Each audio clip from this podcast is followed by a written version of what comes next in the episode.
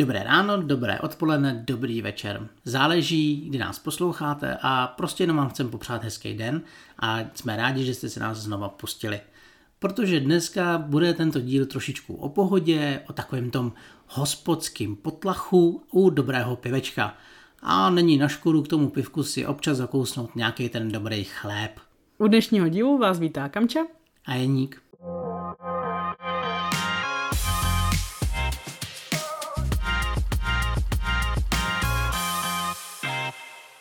Jako vždy na začátku našeho podcastu bychom vám rádi řekli, že pokud máte cokoliv, co byste nám chtěli říct, napsat, jakoukoliv připomínku nebo třeba nějakou výtku, můžete tak udělat na sociálních sítích, na Instagramu nebo na Facebooku podcast v krabici, případně klidně i na mailu podcast. Aby vaše reakce nebyly úplně marné, v minulém díle jsme se totiž ptali, jestli Jamaika je z vašeho pohledu atraktivní graficky nebo není. A dle našeho dotazníku, který vždycky najdete u aktuálního dílu na Spotify, tak jste rozhodli, že rozhodně graficky atraktivní je. Takže jsme rádi, že Jamaica je pro vás pěkná a hezká hra a zase si připravíme nějakou otázku i k tomuto dílu, takže neváhejte, klidně hlasujte. Já se tě hnedka zeptám na začátku. Pivo nebo chleba? Radši chleba teda. Co ty? Já asi taky radši ten chleba. Zvlášť ten náš, který pečeme. Přeci jenom, když už Kamčana hodila touto suvku, nevím, jak to máte vy, ale pokaždé, když jsme někde v cizině a to hlavně třeba v jižních státech, tak nám ty jejich vekovitý chleby z začátku třeba chutnají, ale domů se přeci jenom těšíme na ten náš poctivý kváskový chléb, který je podle mě dokonalej a rozhodně bych ho za nic nevyměnil. A je naprosto jasné, že pro spoustu milovníků piva platí to tež i o tomto zlatavém moku. Jak už tady několikrát zaznělo, dneska si budeme povídat o aktuální novince od vydavatele Alby, která nám přinesla čistou dvojkovku s názvem Pivo a chléb.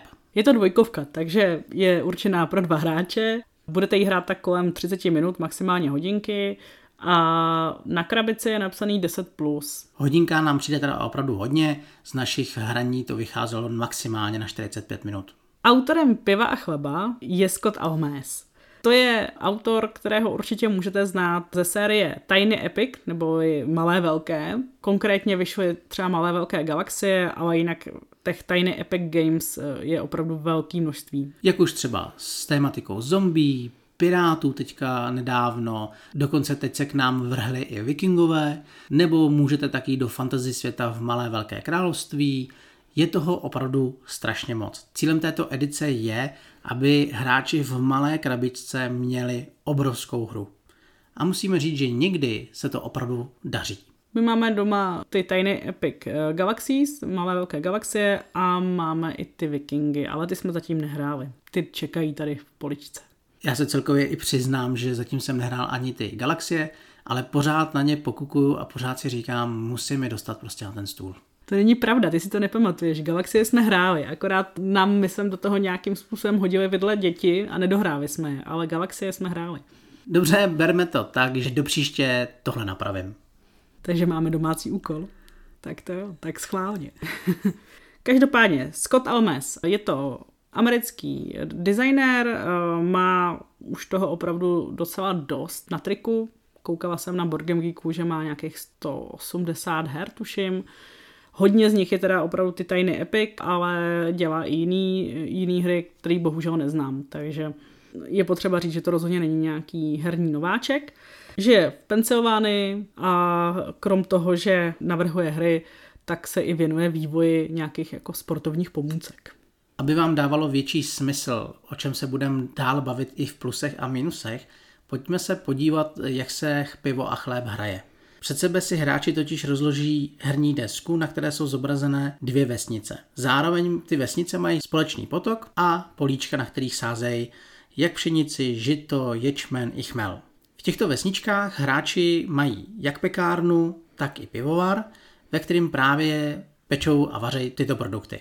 K tomu, aby cokoliv ve hře dělali, používají karty, které jsou rozdělené na tři části. To, co hráči můžou sklízet, co můžou uvařit nebo upéct a nebo jak si můžou vylepšit svou vesničku. Dalo by se říct, že tahle hra je kartama řízená, protože cokoliv vy chcete ve hře udělat, musíte k tomu použít kartu z ruky. Zároveň se pivo a chléb hraje na 6 let, kdy se střídá úrodné období s neúrodným, což má dopad jak na velikost sklizně, tak i na to, jak třeba používáte své karty. Protože hráči v úrodných letech vždycky po zahrání své karty prohodějí ruku se svým spoluhráčem a dělají to tak dlouho, dokud neodehrajou příslušný počet karet. Na druhou stranu, v neúrodném roce zase hráč využívá jenom karty ze své ruky a už se nestřídáte. A navíc jsou to z části karty, který si předtím použil pro sklizeň těch produktů. Docela dává smysl i přemýšlet nad tím, jaký karty použije pro sklizeň, protože ty potom může docela snadno používat třeba pro vaření piva nebo pečení chleba. Nechci zabíhat až úplně do detailu, abychom v tom neudělali spíš bordel. Protože cílem hráčů je získat co nejvíc vítězných bodů, který právě mají spojené s pečením nebo vařením toho piva. Vy totiž v momentě, kdy se vám podaří jedno z těchto věcí udělat, tak si tu kartu dáváte bokem do svého bodování a na konci hry si spočítáte body jak za pivko, tak i za chléb. A fígl je v tom, že na konci hry každý hráč škrtne svůj nejsilnější stránku v bodech. To znamená, že pokud se vám nejvíc dařilo v pivu, ale málo v chlebu, tak vaše platná hodnota je ten chléb, že se snažíte celou hru optimalizovat oboje dvoje výrobny, aby se nestalo, že sice budete mít strašně moc piva, ale protihráč vás dostane jenom díky tomu, že tu výrobu měl vyrovnanou. Kdybych pivo a chleba měla v rychlosti schrnout, tak bych řekla, že je to takový malý rostomový euro, kde ale hraje svoji roli i náhoda. Na druhou stranu jedná se o docela komplexní euro. Není to myšleno, že by se tahle hra vyrovnala agrikole nebo... Já jsem ráda, že se to nevyrovná agrikole. Ale na druhou stranu přeci jenom najít tu dobrou kombinaci těch karet, ty svý osady, kterou vylepšujete, i s tou produkcí, která je zde velmi silně zastoupená, není úplně jednoduché. Tímhle tím se ale dostáváme právě k plusům. Pivo a chléb je opravdu maličká krabička, kterou když otevřete, tak tam najdete spoustu věcí a i produkčně je to hrozně hezký. Máte tam dřevěný, míplíky surovin, Máte tady hezký funkční board, na kterém má vše svoje místo. Jsou tady prostě místa, kde pečete ten chleba, ty pekárny, máte tady krásnou sípku, kde skladujete suroviny a hezky vidíte, kolik jich tam můžete maximálně dát. Máte tady pěkně naznačený políčka, prostě všechno opravdu je funkční a když tu hru ovládáte, tak je to všechno strašně intuitivní, takže se nemusíte nějak složitě učit co kde kam patří, která karta patří kam, protože jsou tady prostě piktogramy, které to naprosto jasně ukazují. Ač to prakticky neděláme, tentokrát zmíníme poměr cena-výkon. Protože opravdu, jak Kamče říkala, tady najdete spoustu věcí a zde po otevření jsem měl pocit, že ty peníze jsou velmi dobře utracené. Na rovinu je to strašně subjektivní, každý má ten pocit u jiný hry jinak, ale jenom tady jsem si říkal, že to chci, aby zaznělo, že opravdu nemám pocit, že bych byl na něčem šizený. Protože si ťukla grafiku karet, tak mým velkým plusem samozřejmě jsou karty, které jsou tady alfa omega celé hry. Všeobecně mám velmi rád, když karty mají více účelové použití. Když vám každá ta karta dává několik možností a vy si prostě musíte vybrat, která ta možnost je pro vás nejlepší. To je skvělý a myslím si, že tohle vás bude bavit. Jestli jste milovníkem této mechaniky, tak v pivu a chlebu se opravdu najdete a nebudete mít s tím jediný problém. Přeci jenom každou kartu můžete využít na to, že si chcete doplnit skladiště a provést takzvaně sklizeň. Nebo se rozhodnete, že máte dost surovin na to, abyste už buď upekli nebo uvařili pivo a získali nějaký vítězný body. A nakonec se třeba můžete rozhodnout, že tu kartu naopak použijete k tomu, že si vylepšíte nějakou svoji budovu, respektive svoji vesnici. Jednou to může být to, že vám na konci produkty dávají víc bodů nebo že vám dělá políčko větší výnos, nebo třeba, že víc si měníte karty v ruce s balíčkem, tím pádem zvyšujete možnost, co do té ruky dostanete.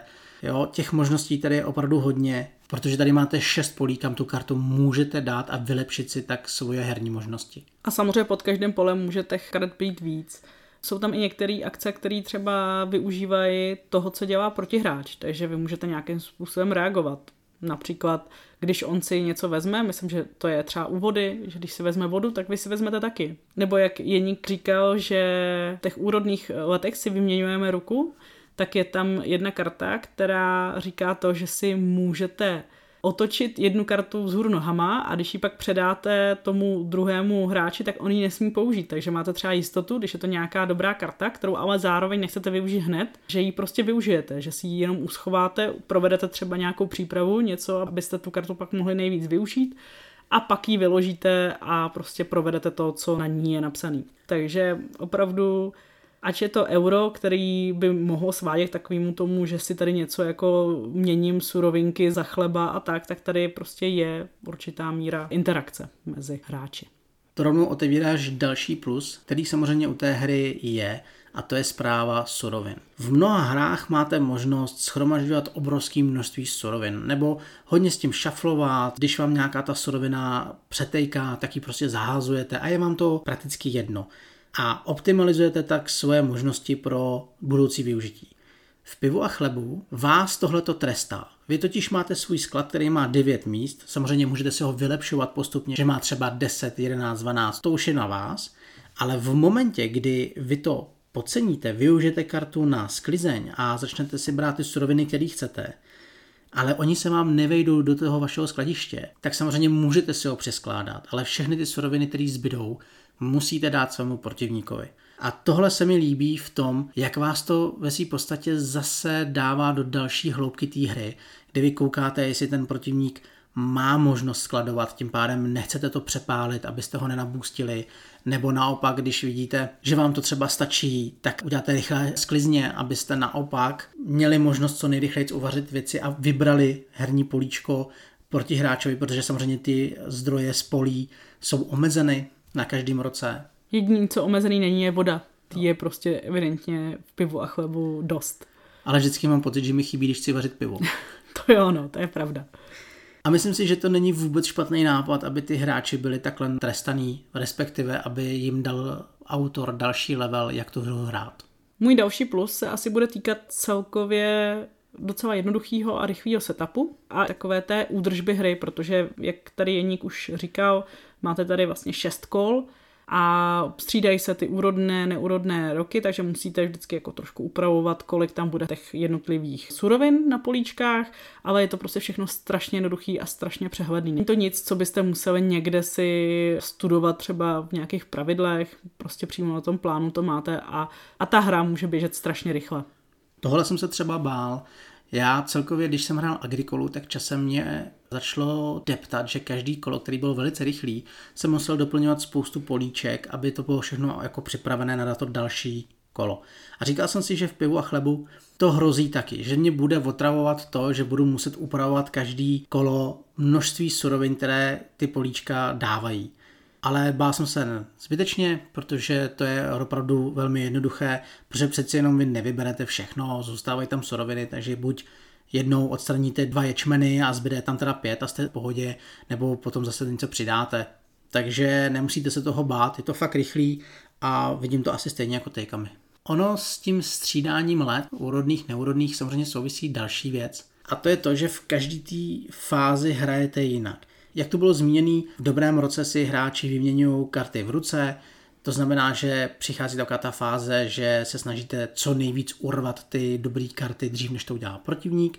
Zase v tom suchém roce používáte ty karty, které jste si dali bokem do sklizně a s hráčem si žádný karty nevyměňujete. To znamená, že každé to kolo hrajete jinak a ta hra není monotónní. Ona opravdu vám dává ještě větší hloubku těch strategií, protože, jak jsme říkali, že tu kartu si můžete dát na sklizeň, tak znamená, že si ji dáte vedle sebe, vyberete si ty suroviny, které vám ta karta zobrazuje a klidně tam můžete koupit další a další karty a zbrát další a další suroviny. A právě z této hromádky, kterou si také dáváte z té ruky bokem v tom dobrém roku, si potom na začátku neúrodného roku zase vezmete do ruky, doberete si do pěti karet a můžete hrát. A je v tom ta myšlenka, že vy nemusíte tu kartu hrát jenom kvůli tomu, že má dobrý suroviny.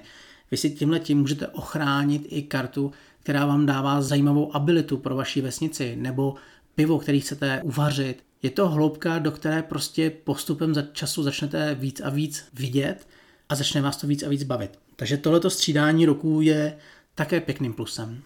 Je to rozhodně věc, která mě baví a je to takové osvěžení té hry. Asi jste pochopili, že já nejsem úplně fanda Agrikoly, takže Já, pokud bych měla lehce srovnávat, tak v agrikole právě vnímám tu určitou monotónnost a to, že se to jako pořád dělá stejně. Agricola je přeci jenom velká hra, je to taková i legenda, která samozřejmě zase posunula trošičku Euraře dál a jsme rádi, že tady byla. Rádi si ji někdy zase zahrajeme, ale vždycky nám to po té době jednou stačí. Na druhou stranu u hry pivo a chléb mám zároveň pocit, že tady je všechno hrozně omezený. Tímto teďka nechci srovnávat s Agrikolou, ale jenom jsem si uvědomil, že každá ta karta je svým způsobem trošku unikátní, jak tou svojí kombinací, tak i tím vylepšením, protože některé vylepšení, některé akce tam ve hře už prostě třeba nenajdete dvakrát. Namátkou třeba skladiště vody, který dává tomu hráči možnost na jedné kartě skladovat dvě kapky vody, ale už ta karta jako po druhý tam není v tom balíčku. A že voda je fakt potřeba, protože pokud vaříte pivo, tak vy budete potřebovat mít dost často opravdu minimálně tři kapky vody na jednu várku. A pokud máte celkem nějakých 9 eh, nebo potom třeba 10, 11 míst, tak pokud se vám povede urvat kartu skladiště vody, tak je to prostě strašná pomoc. Je to tak, vy opravdu postupem několika hraní zjistíte, že každá karta, kterou pustíte tomu svýmu protihráči nebo kterou dáváte na akci, kterou třeba ani nechcete, ale jenom protože třeba teď momentálně nemůžete, tak vás může do budoucna bolet, protože by vám přinesla víc a víc bodů. A tohle je fakt pěkný. To mě baví. No tohle to mě na pivu a chlebu fakt baví protože to omezení nenajdete jenom na těle těch kartách. Vy to omezení najdete i ve skladišti, v místě, kam dáváte karty upečeného chleba nebo uvařeného piva.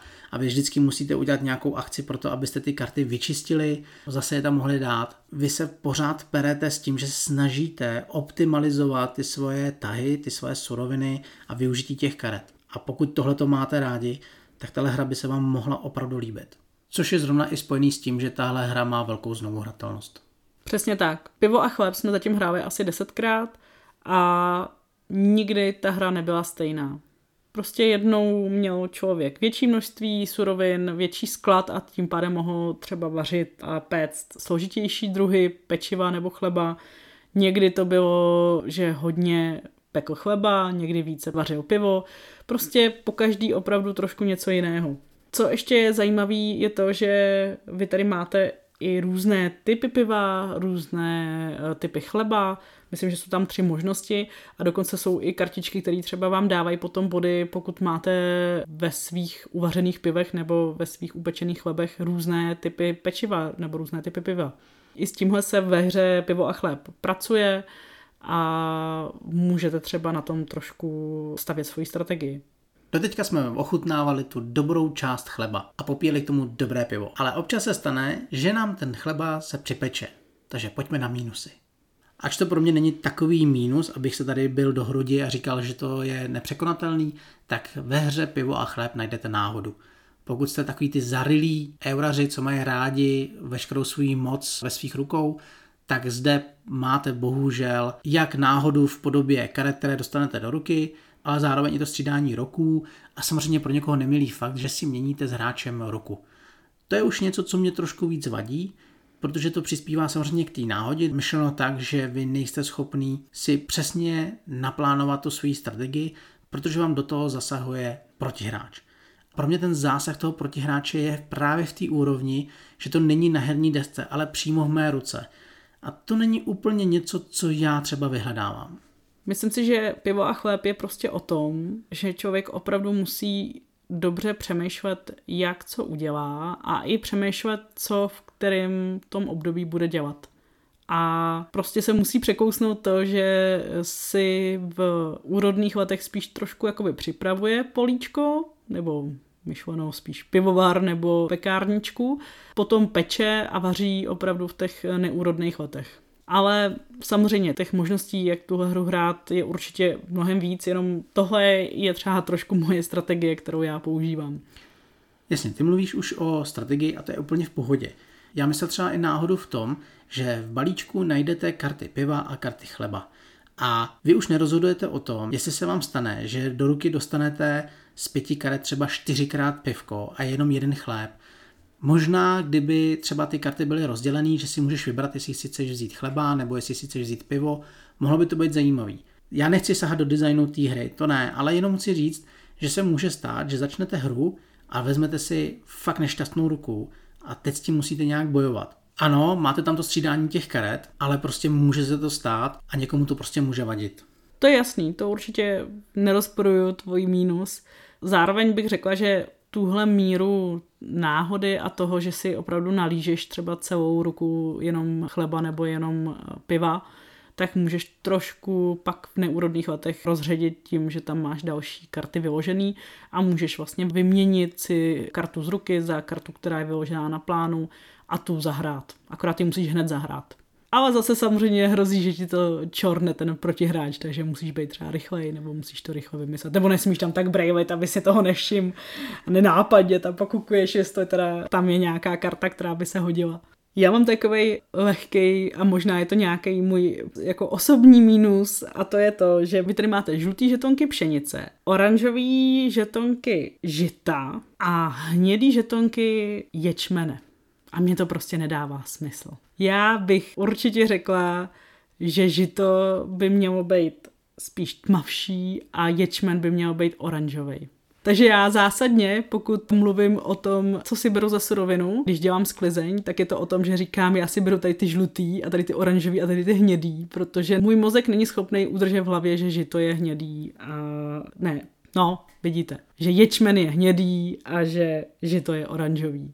A celkově musím říct, že se mi trošku pletou i na těch kartách, že někdy mám pocit, že se jako snažím si sklízet tak, abych měla hodně třeba pšenice a pak zjistím, že jsem vlastně chtěla sklízet žito, to znamená oranžový. Ale to už je opravdu taková blbůstka.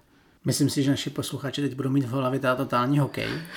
Týho, že budou mít v hlavě žito a pšenice a ječmen a všechno. Prostě jenom mně přijde, že barvy zvolený jednotlivým surovinám nejsou úplně ideální a že bych zvolila jiný nebo že bych minimálně dvě z toho prohodila. Tak. Já rovnou asi navážu na tvůj mínus i tím, že celkově pro mě pivo a chléb je těžké na pochopení. Ne pravidlově. Pravidla jsou pěkně napsaná. A dokonce i chválím to, že na zadní straně pravidel najdete krásný přehled, který potom už máte jenom před sebou a podle toho hrajete. To je super.